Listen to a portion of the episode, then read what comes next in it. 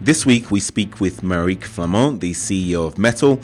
Mettle is a free business account by NatWest that helps small businesses start, run, and grow. It's built for startups, limited companies, and sole traders. We discuss how she thinks about building high performance teams, Mettle's growth strategy, how the customers change as a result of COVID 19, getting the mix right between Mettle and NatWest, where innovation should happen, online security, race, diversity, and inclusion in banking and finance. We also discuss her favorite books, mentors, mistakes, and much, much more.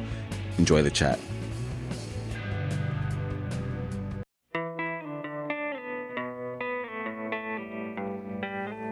Three, two, one.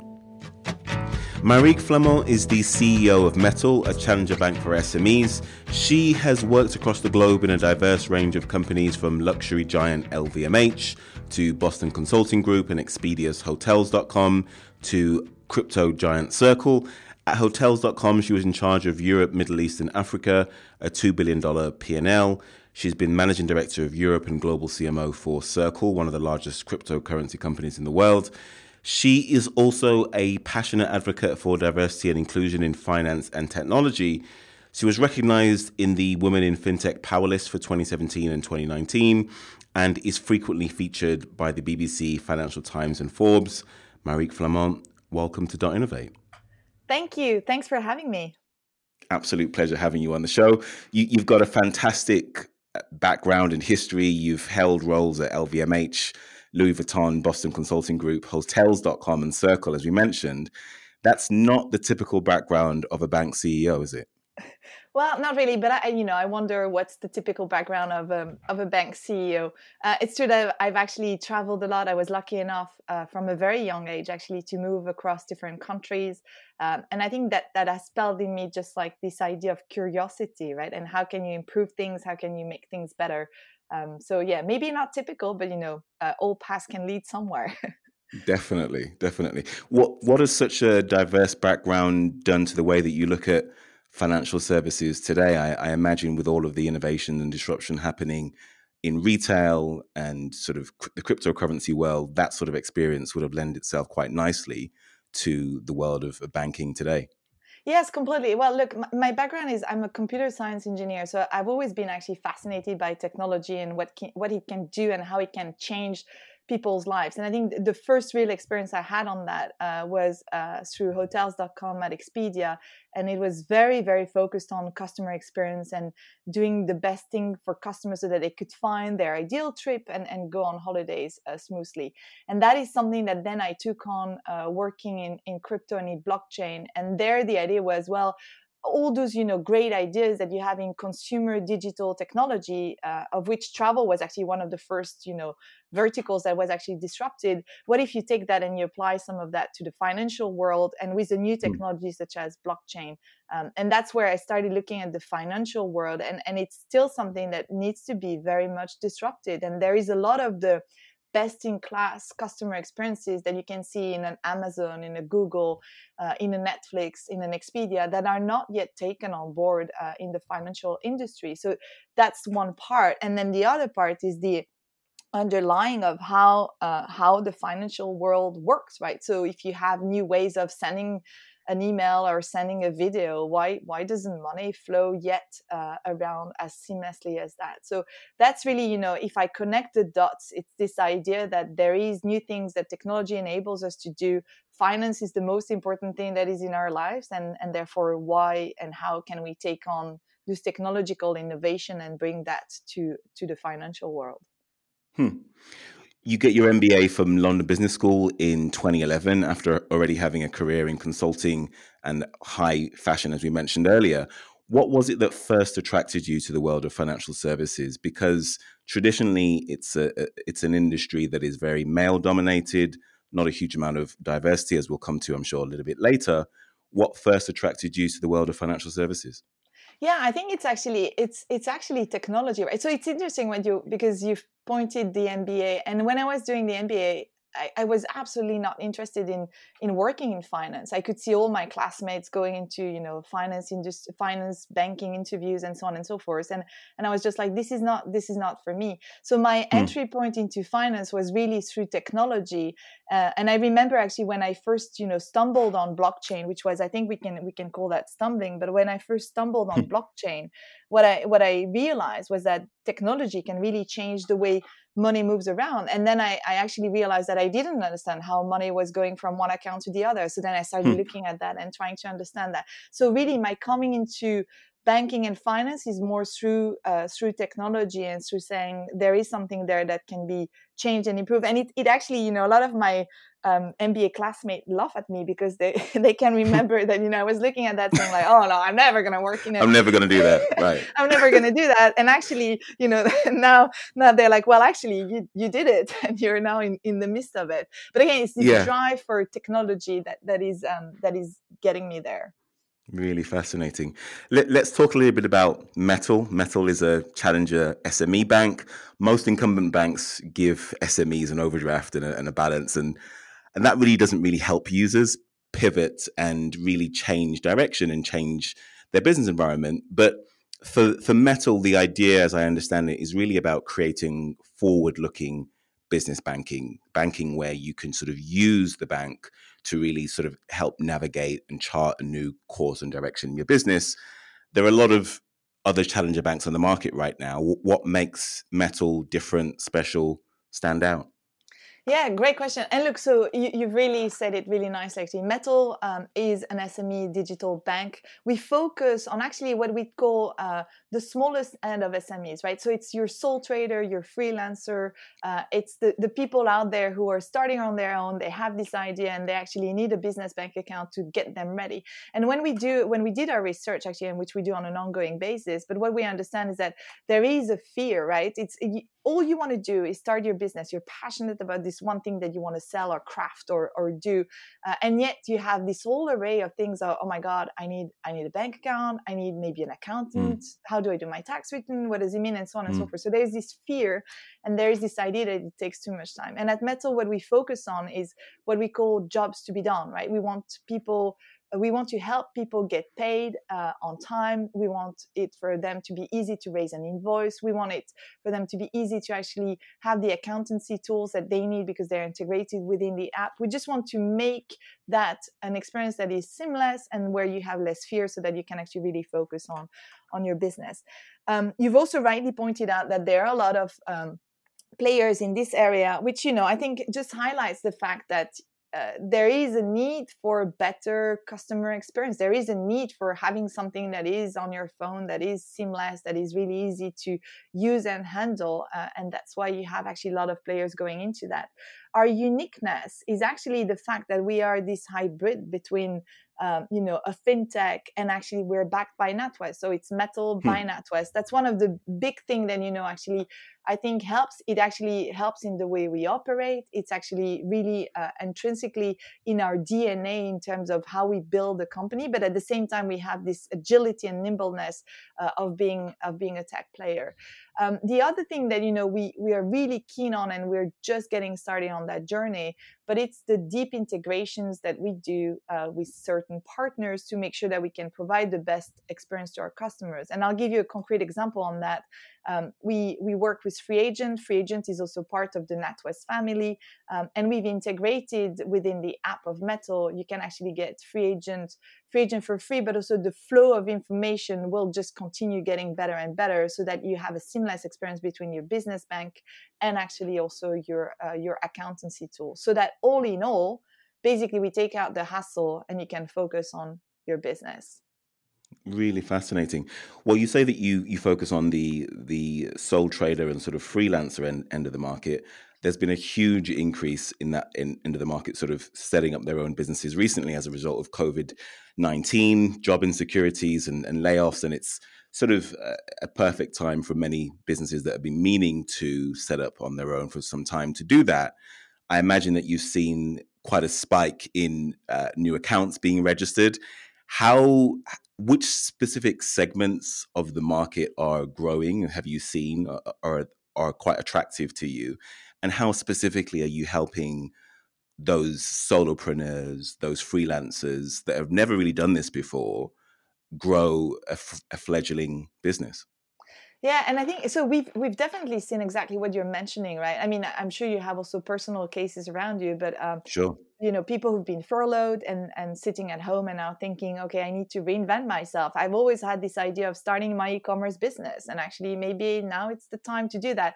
And so if you do that from your flat then you need to find your business bank account. And so we, we've definitely started to see a trend uh, in more digital e-commerce platform and people starting to get on the vibe of saying okay i have an idea i have a product that i can sell want to sell want to actually start commercializing how do I do that? Um, the, the way we want to focus in helping is actually this idea of simplicity, right? So this mm. idea that um, it, it shouldn't be hard for you to get started. It shouldn't be hard for you to actually start uh, making an income and raise invoices and actually do the right thing for your taxes sure. start putting money aside. So we've just started to try out um, a feature that we call uh, money pot but it's it's this ability to start putting aside 20% of your money so that when the tax come you've already actually done that and you're not taken by mm. surprise um, so it, it's around I that. yeah all of us could use that but but I think you know that that's the that's the direction we're going into, which is simplicity, but making sure that you feel confident that you actually are doing the right thing for your business uh, and are not going to be caught by surprise uh, when when you know tax comes or uh, or any of that. Hmm, really fascinating. Well, the challenge for a number of challenger banks and your competitors for a long time has been that consumers have had a reluctance to really use the service in the way that they really want to, i.e., putting their whole salaries in in their bank. And I guess that's born out of the fact that we've banked with, you know, the traditional Lloyds, TSBs, NatWests for you know for a very long time since we were children. Um, and the challenge for a lot of the uh, your competitors, not naming any names, we all know who they are, is that they haven't really convinced consumers to really use the bank in the way that they want to put their whole salaries in there. Is that one of the reasons why you you're you have the strength of NatWest RBS behind you? And do you see a similar challenge that you've overcome because you have that affiliation with the larger bank? So I, I think it, it's um, it's spot on, right? And it's also something that I've I've personally experienced in, in my career, right? So working for you know a, a crypto company uh, which was unknown and handling people's money it's always harder to actually uh, build the strengths of a brand and actually give the confidence to customer that uh, that you know their money is safe and that uh, this is something that is here to stay and also here with the right uh, oversight of hmm. of your rights and and you know it's how do we look after for example uh, customers and how do we make sure that money is safe and so on and so forth. So yes it is definitely a strength. Something and it's you know it's part of all the improvement that we have to make. So Mettle is not yet a full bank right? We are working on uh, pps which is means that we are an e-money license but this is also still part within of the the fact that we are by NatWest is still we are within the NatWest family. So anything mm. that we look at from a you know risk and regulation and compliance and all of that, we have the oversight of a bank, uh, which means that we take things very very uh, carefully. Um, which I think is something that you know maybe in some of our competitors has not always been done because you chase growth and you don't necessarily look at the bigger picture of any of the risks that are taken and how you can maximize the protection for your customers. So yeah, and I think it's interesting. We are starting to see that. Um, that helps right it, it's also the combination of two things it's not um, if we were just NatWest, then it's actually part of the same family. But the fact of having this new brand, uh, Mettle, which I think is actually a very powerful name, it, it you know it gives it all. Like as an hmm. entrepreneur, mm. solopreneur, you need to have Mettle to actually start your own business. But having sure. that Mettle by NatWest is actually a very strong. Uh, it's a very strong collaboration, and we are definitely starting to see that uh, people you know want to trust that and and actually having the backing of a big bank is really important hmm. you you spoke about trust a moment ago now the global banking crisis of 2008 was 12 years ago now uh, it doesn't seem that long ago but for a long time banks and bankers specifically were really scared and embarrassed to really show themselves because there was a lot of dislike for a lot of people in the in the banking industry for obvious reasons. Since then, tighter regulation, more oversight has sort of been introduced, and with a couple of exceptions, banks have generally been behaving themselves. are we ready to trust banks again? Oh, definitely. Look, I, I think eh, there is definitely tighter oversight, more regulations, uh, and all of that is actually mean that you know the way organizations are run is quite uh, is quite different. I think this COVID is actually probably a unique situation and place for uh, the banking industry in general, but to cast a light on on the great things that are being done in the bank, right? So actually being able to handle loans and, and serve and support what the governments want to do to make sure that businesses can survive um, without the banks that that wouldn't be possible and unfortunately you know the size of the fintechs that are around is not yet the size of uh, that is needed to support the entire industry so mm. hopefully you know this actually helps change the way uh, you know the way the banking industry has been seen uh, since 20, 2008 and, and this helps cast a different light on it. Uh, but it's true you know i can't compare to before because it's not an industry i was working in before. But mm. what i hmm. can say is that now the, the level of oversight and rigor that is being looked at um, always with the customer in mind right? So our customers treated fairly? Our customers safe? Like that is very very strongly embedded which i think is a, is an excellent thing Hmm. It, I was surprised to hear you say a moment ago that the number of challenger banks in the market aren't serving the the majority of um, of the people in the UK that need to be banked. I'm, I'm not sure what I, I, can't remember what, what exactly your terminology was, but it, but suffice to say that the the, the market isn't isn't saturated yet. There are still a number of people in the UK and around the world who are underbanked, who don't have access to um, the banking, the sort of the fintech revolution that has sort of changed um, a lot of our, our lives in the banking la- landscape. How what are what's the financial services industry doing, and, and what are you doing to make sure that those people that are underbanked sort of uh, are involved more in the financial services ecosystem? Yeah, and I, so that's an excellent question. I think the underbanking uh, issue in particular as things are moving more and more towards being digital one of the challenges that you can very quickly become underbanked in particular if you don't have the the technology right so if you don't have a phone then you become all mm. of a hmm. sudden cut out but not only from from bank right you become cut out from actually a lot of what the society has to offer and, and is moving towards and i think that's where the the fine balance that actually banks can offer uh, and the fine balance that bank can offer between a digital world, but also uh, you know keeping uh, keeping branches and making sure that people can be involved still within that world um, hmm. is probably still quite important. At Mettle, what we what we want to uh, what we look after and what we really want to put an emphasis on is this idea of uh, actually inclusion uh, and diversity. Sorry, making sure that it's for anyone who would want to start a business. So granted, you know to contradict a little bit what I just said, but you need a phone to have Mettle, right? And you sure. need a phone to have the app, but uh, if you have that basic phone, then can you actually start your business? Can you focus on doing that so that you can thrive mm. in your life? That's what we want to do, and mm. we want to make sure that that's for anyone within the UK because that's the market that we serve. Uh, but making sure that we are not actually, um, you know, just focusing on on certain subsegments.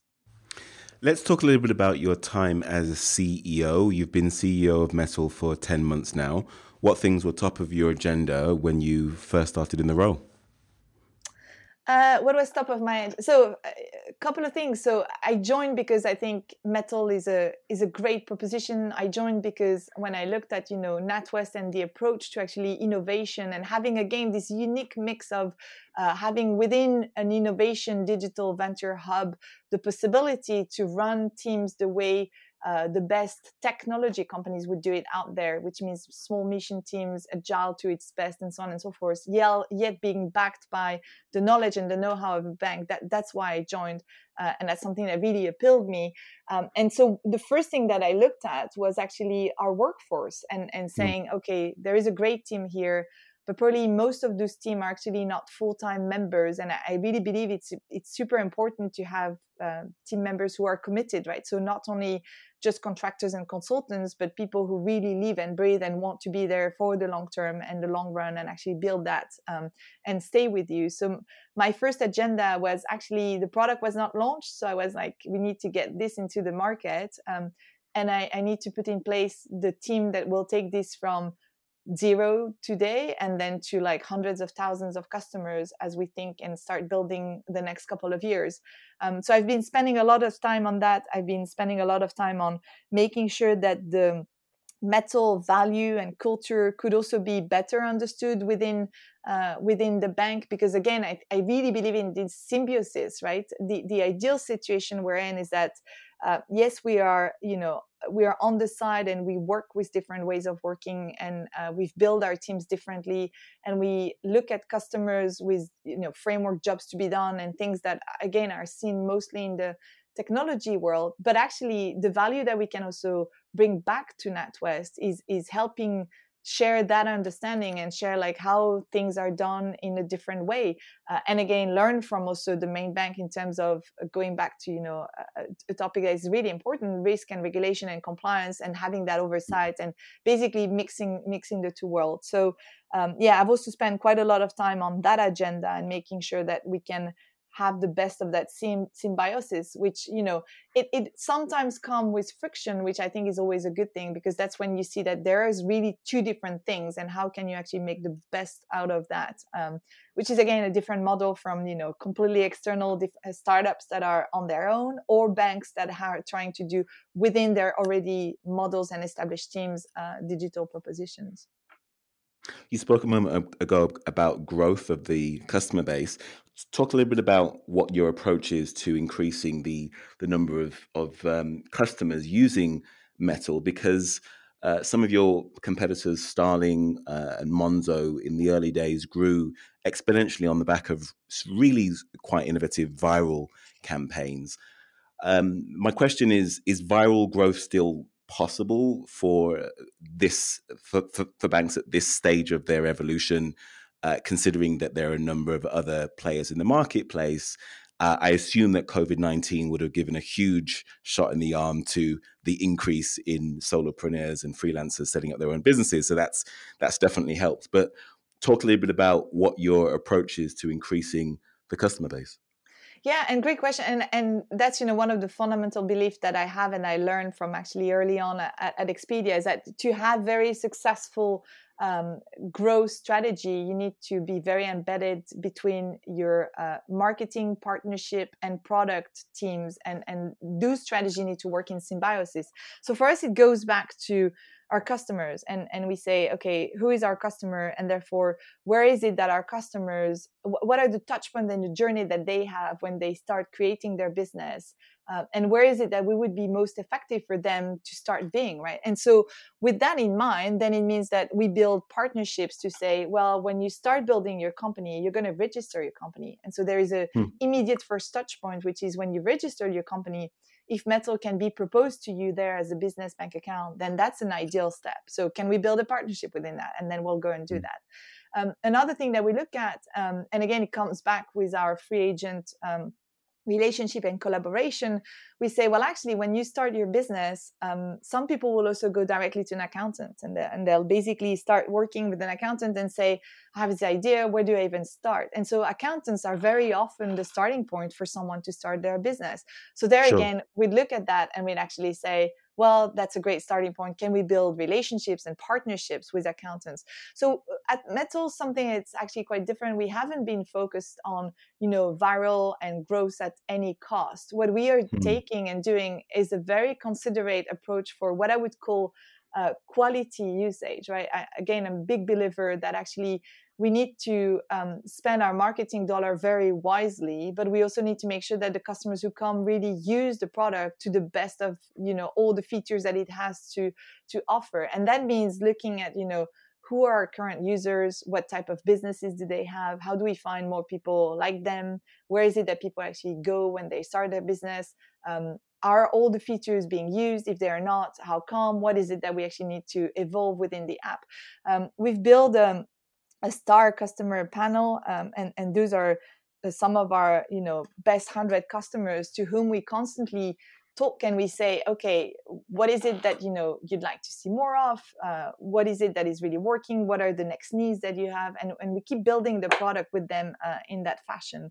Hmm. um, so i think it's you know it's this mix of it has to be really embedded in the way of thinking and ultimately it all goes back to the customer right? Who, who's the customer? What's the journey that they have? And therefore what are the touch point that you need to take for them mm. seeing uh, your product because then it needs to be the right product for them uh, to use at that point in their in their journey really fascinating and and have you spent much time thinking about how the consumer has changed as a result of COVID nineteen. Um, you know, for for all of us at the beginning of the year, we all we all had these plans as to what the year was going to look like, and then suddenly February and March came, and, and the rug was pulled from under our feet. And um, I, I believe that consumers and businesses all have a new relationship to fear now and sort of uncertainty and, and, and risk.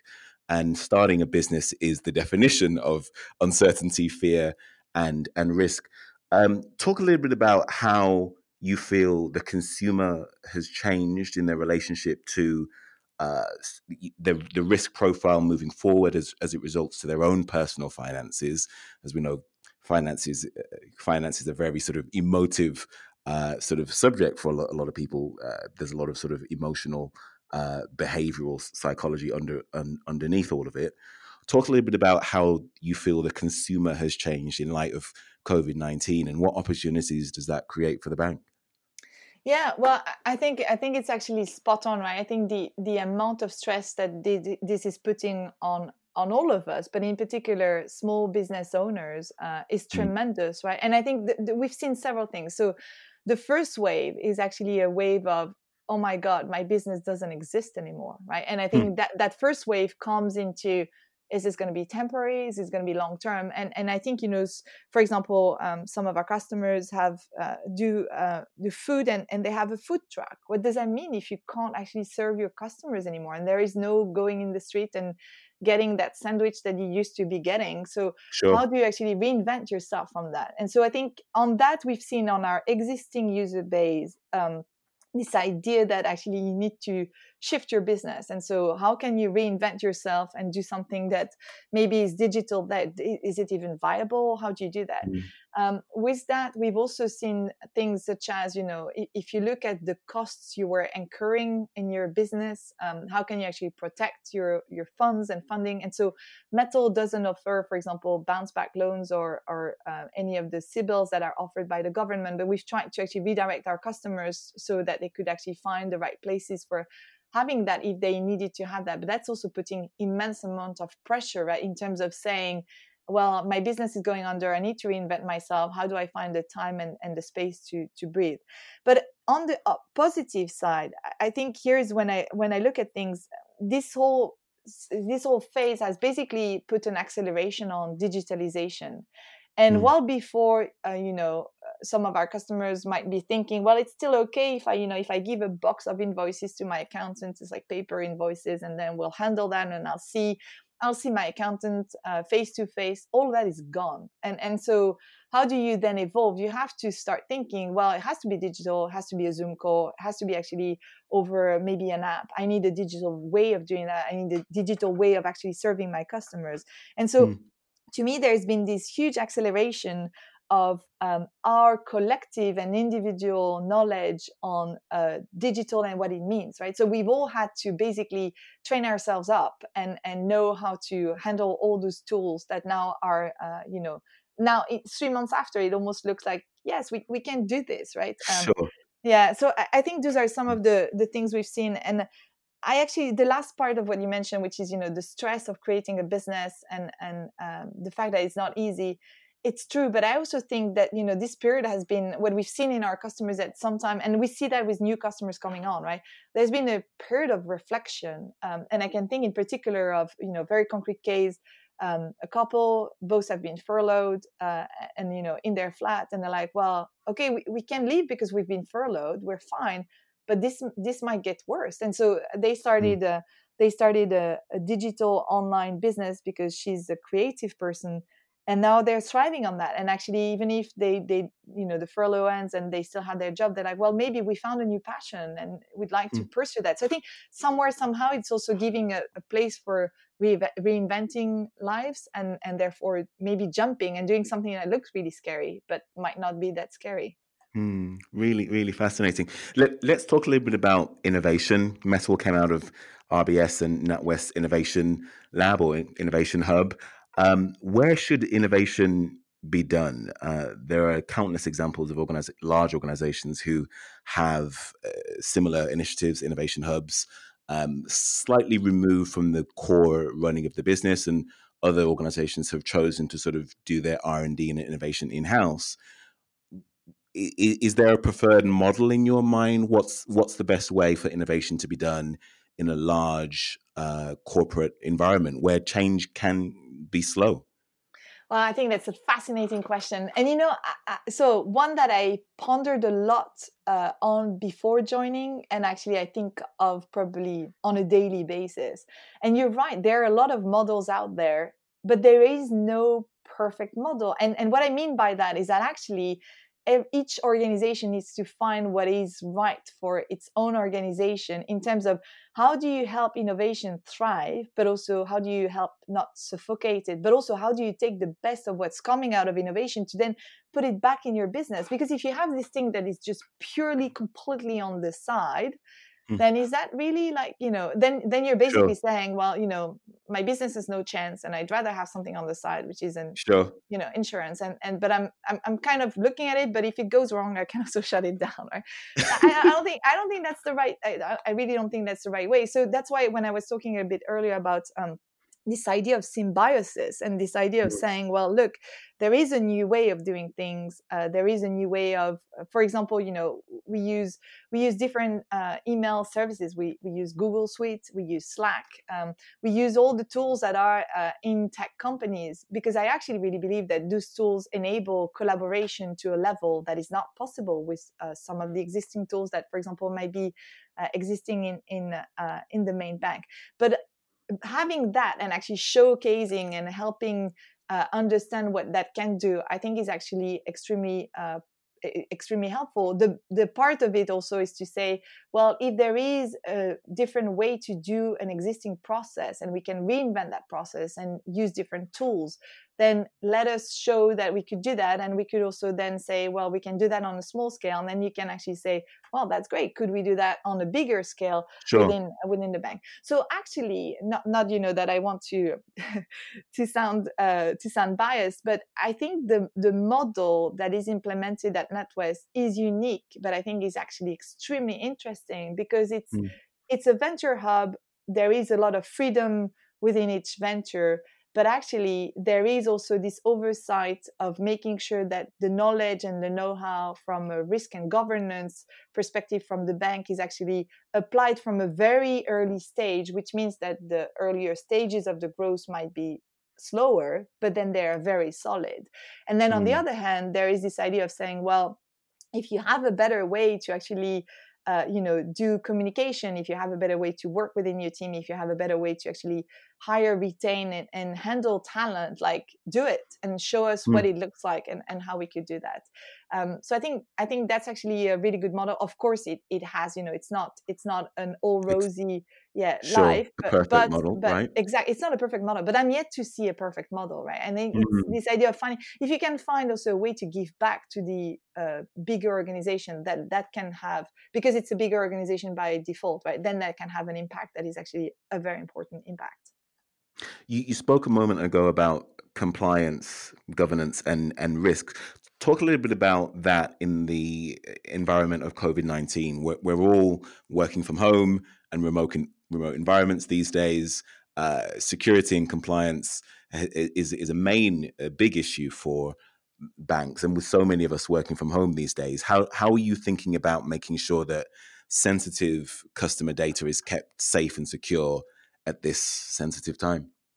Yeah, and I think that you know it goes back to the premises of what is online security and how can you do uh, with the best tools that exist out there, cloud native based um, security and and you hmm. know Mettle is in a unique position because we were actually already a very remote heavy organization before this all started and so the mm. the way we've built the system we use and the way we've actually built our technology has been done with actually security in mind uh, and actually how we can actually handle our laptops and working from home. So i think that's actually been an advantage for us moving into covid which has been quite seamless in terms of you know unplugging and honestly our productivity went up significantly huh. which you know I, I know we talk a lot about like well now it's time to get back to normal productivity i'm like well what do you mean we've been we've, we've been actually yeah we've had it and and right. one of the challenge has been more to make sure that people find the boundaries between working from home and actually being able to shut off at some point because again the, mm. you know the beauty of all those slack and emails is that it's constant and if you don't have a, a proper you know structure between home and sometimes your office is actually in your bedroom then it, it actually mm. becomes mm. really difficult so i you know hasn't changed a lot but uh, again it's more the mindset of how you build uh, technology from scratch which i think is really mm. important and when you've got your children knocking on your door and asking you for uh, their milk, that also makes it even more challenging. um, final question before we get into our favorite questions at the end of the interview, Marieke. I could speak to you all all day about this. It's absolutely fascinating. Uh, let's talk a little bit about D&I. You're a huge advocate of diversity and inclusion in finance and technology. While you were there, um, Circle was the first fintech to sign the HMT Women in Finance Charter and achieve a 50 50 gender split. And even though we've seen a lot of progress in recent years, representation of women and minorities at the highest levels of leadership across the banking sector and financial services is still very white and it's still very male. Is the industry doing enough and, and what more can be done?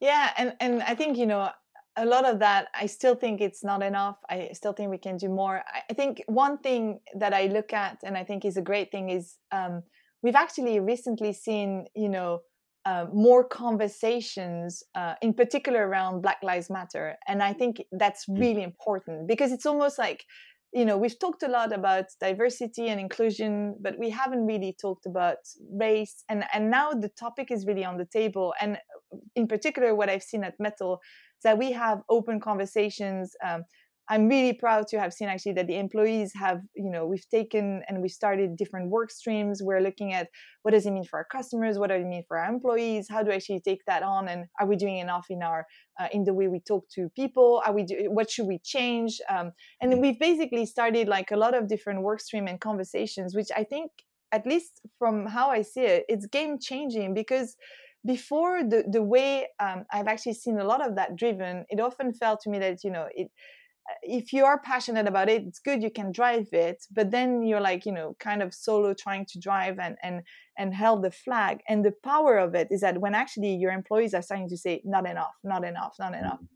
that's actually great yes it's a sign that indeed not enough and you have to do more but it's also a sign that there is you know a need and a want to do something and it's not only driven by by very few people so a couple of things that we've done uh, at NatWest and also at Mettle are you know sessions and having people just openly talking about what does it mean to be what does it mean to be a black employee and and what is, what are actually all the different things that are happening uh, and and micro racism uh, and and all the things that you know mm. even I, yes, I'm a very big advocate of diversity, but there are still things that I hadn't realized, and I, you know, hmm. I felt like, oh my god, I, I got part of the picture. And yes, I've been reading books, and but it's still not enough, right? So I think sure. that understanding that we all need to educate ourselves and we need to do more, um, I think is great. But you know to your to your real to your question which was do we need to do more absolutely like it's mm. not it's not done unless we really represent our customers and when you look at you know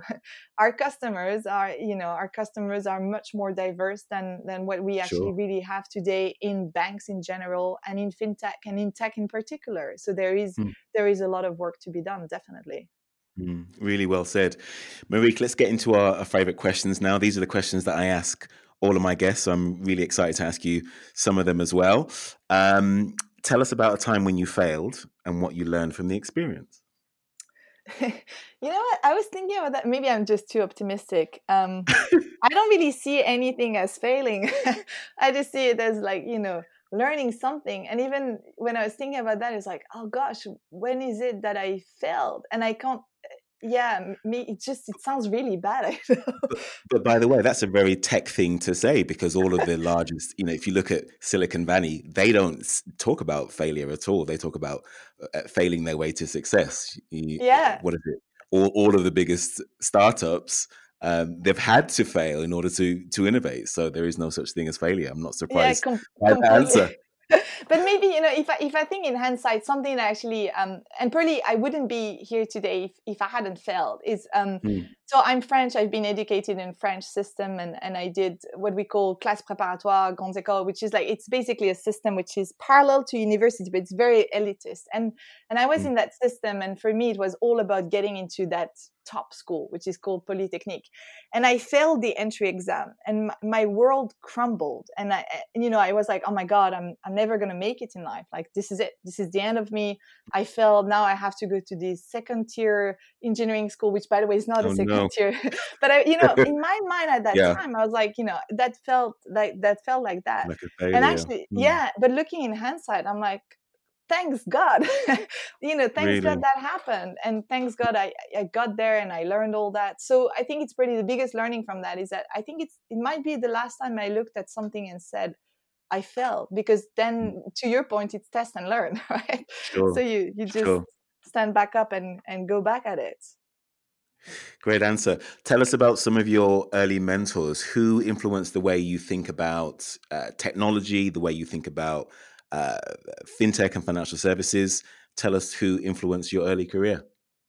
Yeah, so I'm I'm a huge fan of actually having mentors and coaches. I um, I think it's actually super important. Um, I play basketball. I think that's the way I've been trained, and I bring that in business. Um, one of my early mentor um, is a man called uh, Jean-Christian Séguré. So I met him when I was at uh, LVMH, and at the time I was looking after IT systems, and he was the vice president of Asia and Asia Pacific, so basically of the entire region. Um, and I had a conversation with him, telling him about you know my career and how I was thinking about it, and that I didn't really know about my next step. And basically, he took me under his wing, and he taught me everything about actually finance, what a P&L was, what a balance sheet was, um, all of it. And actually, hmm. thanks to him, I changed my career quite significantly. Um, and I also learned, and which I carry to this day from him, a lot about the genuineness that you can that a leader can have um, with their teams right? And he was he was kind and funny and just transparent and open um, and, and i think these values are um, extremely important. So i try to carry that.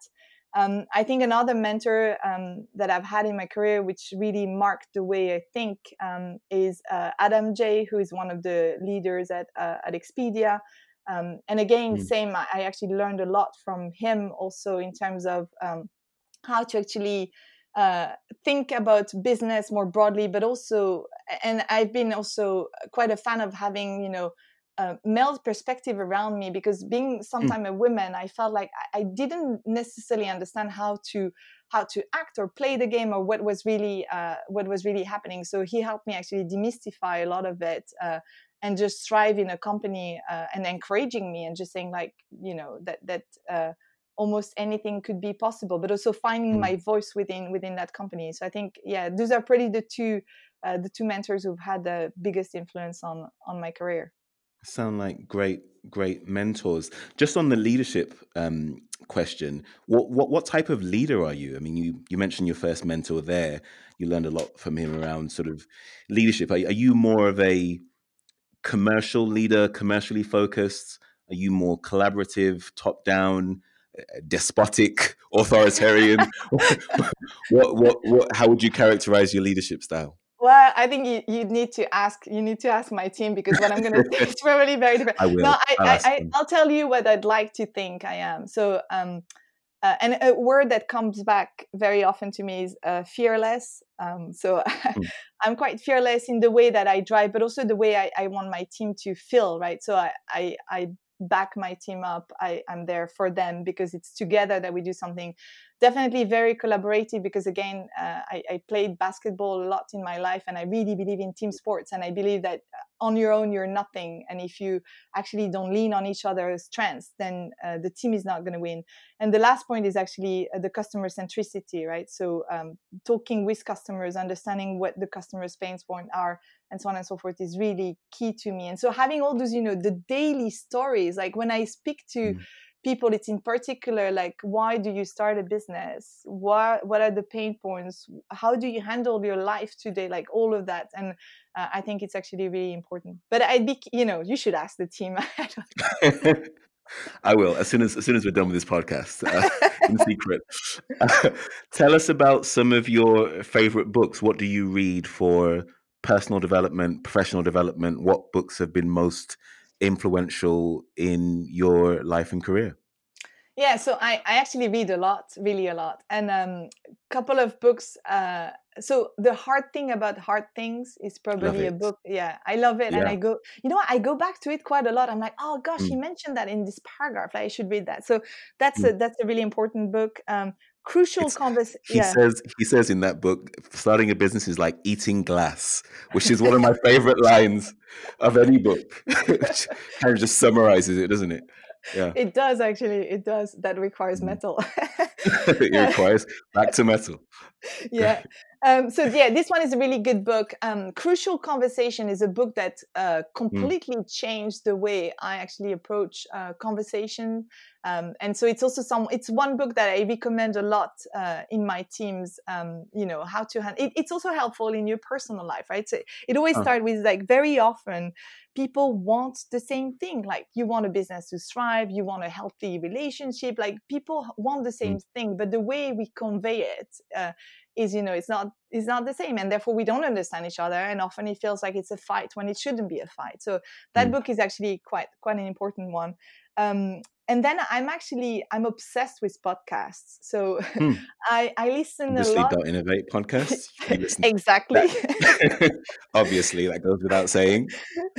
Um, but also i'm obsessed with uh, tim ferriss podcast. I, I don't huh. know if you yeah they're really good because i may have heard of him oh gosh, it's eh, it's a it's a lot about um, the life of very successful people, but really yeah. from their you know their day to day and their habits and the mental framework they use and all of that. And I think that is super helpful because you know for me it's a lot about like growth and curiosity, and and we all sure. are work in progress, right? So on a daily sure. basis, it's what can you do to improve yourself. And I think listening to uh, other very successful people um, is really good. And and recently Michelle Obama also just launched a podcast. So I'm a right. fan of her book. So becoming her book yep, and the Netflix, all of that. I think it's uh, the way she she carries herself and her genuine you know transparency and all that. I, I think it's phenomenal. But her first podcast episode is with uh, Barack Obama, which I think is also huh. Uh, extremely good. So um, yeah, I'll check it out really fascinating. Some some great recommendations there. I'll I'll add crucial conversations to my very long Amazon reading list. Um, yeah. What what do you do to keep mentally and physically fit? You've talked about basketball. Anything else? Yeah, I um so right now basketball is not really possible, uh, but looking forward to coming back to that and playing with the team. Uh, but what I do, I, I run, I swim. Uh, I do yoga. Uh, sports is mm. a really important part of the balance that I have. Um, so I, I, do spend. I actually make sure every day that I have at least an hour to do that uh, for myself.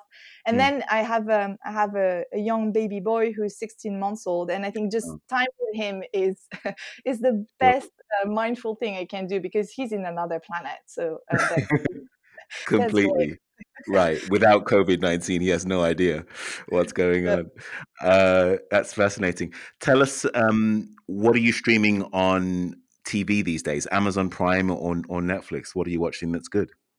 Uh, I'm actually uh, I'm actually more Netflix, but you know what? Since COVID, I haven't looked at a lot of stuff. Um, I hmm. actually read more than I I, and it's pretty since the birth of my son actually I, I, read more when i have time rather than watching something but the last thing i've watched which i'm obsessed with is uh, the last dance with michael jordan on netflix great great um, documentary Oh yeah, uh, phenomenal documentary, and like it, yeah, and it shows him in a different. You know, when I was growing up, I had all those posters of uh, basketball players, like two meter high, surrounding sure. me in my room, and now I'm like, sure. actually, I get to know a bit more about. And there is so many leadership lessons in that, like so many. What did you so learn, I, I, for example? Well, I, I think uh, again the power of coaching, right, and and mm. the power that you can have in not just necessarily thinking that it's an individual, but the team in itself. And when you look at Jordan and the team, yes, he's like a, an amazing, better player than the rest of them. But the moment he understands that it's actually, he won't be able to carry it on his own and he needs mm. the rest of the team and he actually work with them to make them better, that's a pivotal moment. Um, and I think that's a great lesson to carry in business. Final question about The Last Dance. Did you come out of that with a better impression of Michael Jordan or a worse impression? Because from what I've been reading and listening to, the jury is still out and it's been mixed. Well, but I think, you know, you need to look at the man and what he's achieved. And, you know, would with if you'd be different from what he's been, you wouldn't achieve that. So yes, he's sure. ultra competitive, but mm. actually, mm. sometimes sometimes you need that. And mm. and I think um, criticizing him is too easy. I mean, the mm. man is a giant. Like yeah, you know, yeah. so. It really is. It really is. Final couple of questions, and then I'll I'll let you go. What advice would you give to a young person or a millennial who comes to you as comes to you and says that they want to start their career in the financial services world and they are um, a woman? Well, I would say um, I would say it's a great idea. Um, I would say um, understand the reasons why you want to do it, but you can absolutely do it. I'm I'm a fan of you can do anything you set your mind to, um, as long as you're curious and you actually want to learn and want to grow, uh, and you have the passion for it. Um, so I would mm. definitely say do it. I would also encourage people to start thinking how can they learn more uh, what are the skills that they have that they want to apply and what are the skills that maybe they don't have yet that they actually want to learn to grow into that space but i would say we need more women we need more diverse people so uh, yes definitely great idea to join and my final question, Marieke, what is it you know about the world of fintech and financial services today that you wish you knew at the beginning of your career?